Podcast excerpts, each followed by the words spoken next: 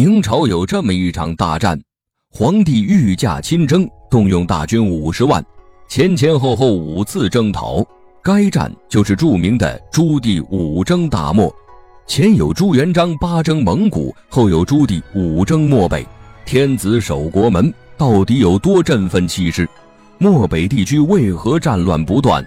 朱棣为何兴师动众，讨伐五次？木鱼讲历史，带大家来看看这场远征之战。公元一四零二年，朱元璋刚刚去世一年，燕王朱棣就起兵造反，攻破南京，登基为帝。朱棣还是燕王时，朱元璋派朱棣镇守北方边境，与蒙元势力数次交战，清楚地知道北漠地区的安宁。对大明王朝的重要性。朱棣即位时，朱元璋八征蒙古，已经把蒙古赶出了中原，但是鞑靼、瓦剌、兀良哈等部落经常进犯明朝。漠北草原的蒙古地区已经被分裂了，主要分成了鞑靼和瓦剌两大势力，双方水火不容，互相争斗的厉害。朱棣称帝后，对蒙古地区采取的怀柔政策。因为当年起兵靖难的时候，兀良哈部对朱棣有支援之情，朱棣不好直接翻脸不认人，所以一直没有暴力处理蒙古地区。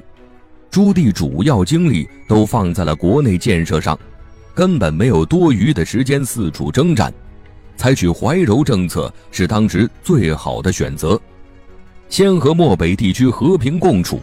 不久之后。朱棣派使者郭季送信漠北，准备和鞑靼可汗本雅失里书信言和。信中表达道：“中原与鞑靼互相交好，彼此互不出战，永远是好邻居。”未曾料到派出的送信使者一去不回。老虎不发威，你当我是病猫呀？必须出了这口恶气。于是朱棣开始了他长达十四年的远征之旅。朱棣从小就和明朝各大名将打交道，虚心学习骑马射箭之术，上阵杀敌，目睹惨烈的战场。皇宫中的勾心斗角让他变得心机深沉。靖难之难顺利夺取皇位，可见朱棣有极高的军事才能。朱棣在靖难中没有完全展示出他的军事实力，最精彩的部分是他五征漠北。公元一四一零年。一征漠北，以蒙古鞑靼杀使者郭季为由，明军大败卢渠河为故，朱棣发起了战争。这也是他继位后第一次北征大漠。第一次征战漠北可谓声势浩大，把大明的国威振奋到了最极限。朱棣亲率五十万大军杀入漠北，直攻目标蒙古鞑靼部。战前工作要先做好，准备三万辆战车。二十万担军粮，军队庞大，需要沿途分段存粮，保证返回时有足够的军粮。率军从北京发兵，一路北上，抵达卢渠河。鞑靼部首领本雅失里听闻明军即将到达，就先带着部队逃跑了。明朝大军出发三个月之后，只遇见几支小股敌军和敌有鲁，五十万大军。只杀了几百敌军，收获零星，耗费巨大的财力物力，肯定不会就此罢休。朱棣带军连夜追击鞑靼部，最终在沃难河附近发现了本雅失里的部队，两军在沃难河交战，朱棣为前锋，轻松击败本雅失里。本雅失里见败，向西逃窜，明军仅追击百余里，收获颇多。但是朱棣没有继续向西追击鞑靼残余部队，前几月追击耗时太多，粮食已经供给不上了，将士战死的战死，其中饿死的偏多，朱棣不得不班师回朝，第一次远征漠北就此草草结束了。军队休整几年后，公元一四一四年，朱棣开始了二次征战漠北。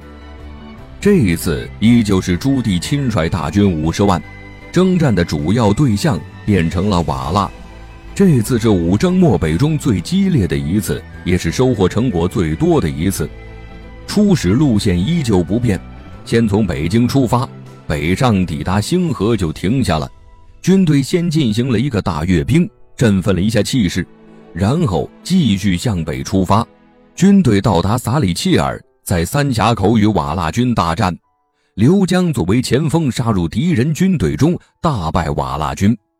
朱棣从战败的俘虏口中得知，马哈木的部队离三峡口不远，马上率军队紧急追击。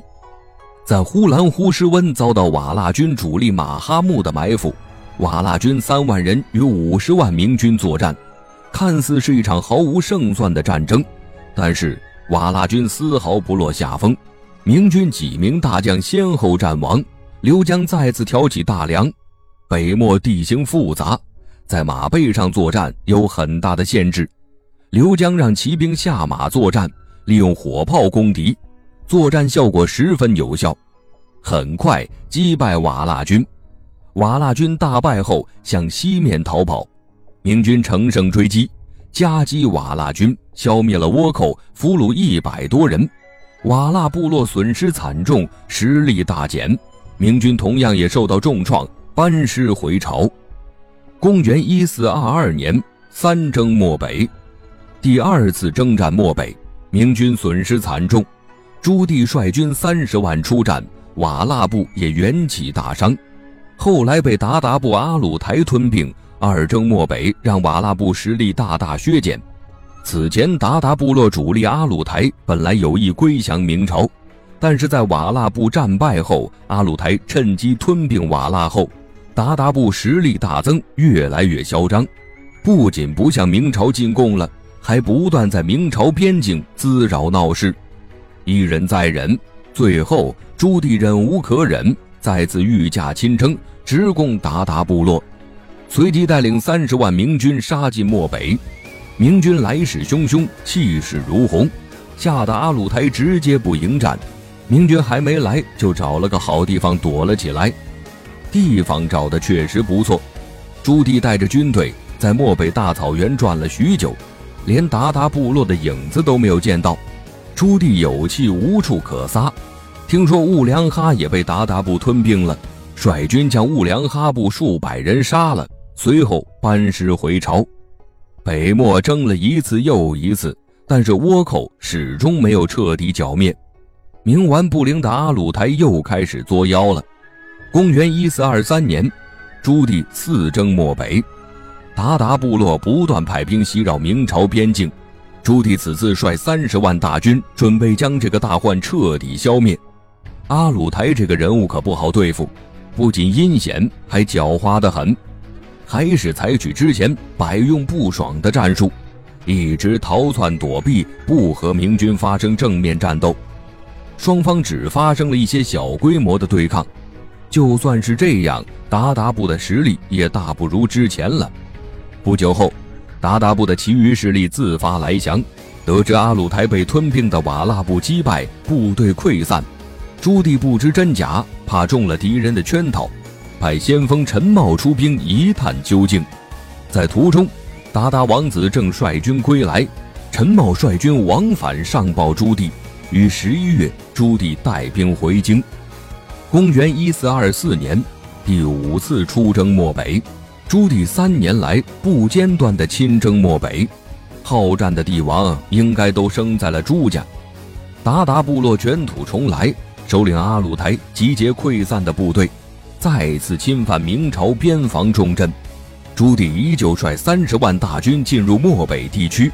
明军进入漠北之后，连阿鲁台的影子都没见到。鞑靼部落最擅长的就是和朱棣捉迷藏，他们采用敌进我退、敌退我扰的战术，让明朝对他们束手无策。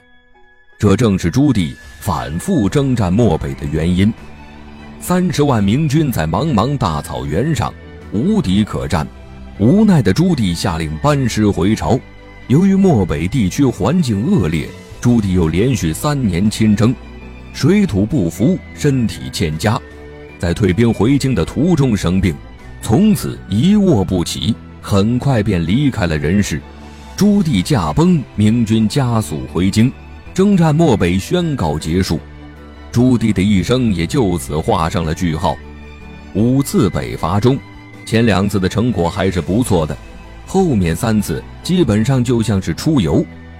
朱棣北伐的重点对象是鞑靼部落，这支部队战斗力是最强的，也是蒙古诸部落中最狡诈的一支。该部落非常不好驯服，当初朱元璋费了九牛二虎之力才得以平息。北伐五次，几乎都在追着鞑靼部落打，瓦剌也在打，但是不是重剿对象。瓦剌趁机崛起，鞑靼和瓦剌部队是蒙古势力最强的两支。明军北伐后，两支部队的实力不跌反增。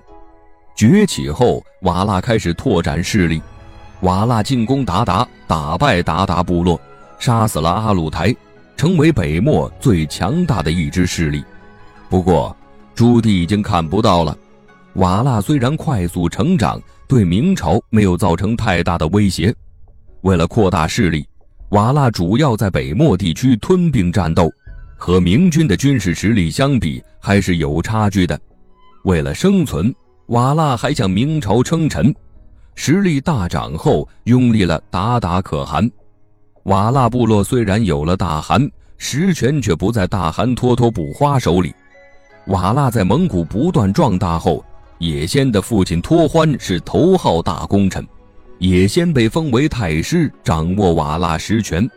这样下来。瓦剌就有两名实际掌权者，瓦剌是明朝的藩属国，大明每年都会赏赐瓦剌首领，可是大明只认一个首领，也先非常不满，名义上的首领是脱脱不花，当然只给一封赏赐。明朝不是你说什么就是什么，也先对明朝开始怀恨在心，不断率军挑衅明朝。明英宗朱祁镇上台不久。在太监王振的怂恿下，想要效仿朱元璋朱棣，教训一下蒙古势力，率军攻打瓦剌野先。朱祁镇没有作战经验，风风火火的整兵二十万就出兵瓦剌，基本的粮草都没有准备。率兵到达北漠后，瓦剌模仿鞑靼和朱祁镇玩起来躲避战，不见敌人，朱祁镇只好带兵回京。王振不懂战术。竟然带着明英宗撤离到土木堡高地上，没想到瓦剌军在土木堡埋伏，明军经过长久赶路也没有粮食供应，军队战斗力几乎为零，瓦剌轻轻松松的就将明军给收拾了。朱祁镇被野先俘虏，野先占得先机，开始和明朝叫板，率军直攻明朝京城。此时的京城已经换了天了。朱祁钰登基为帝，瓦剌的筹码就失效了。明朝京城防护森严，瓦剌长攻不下，受到打击，最终撤兵。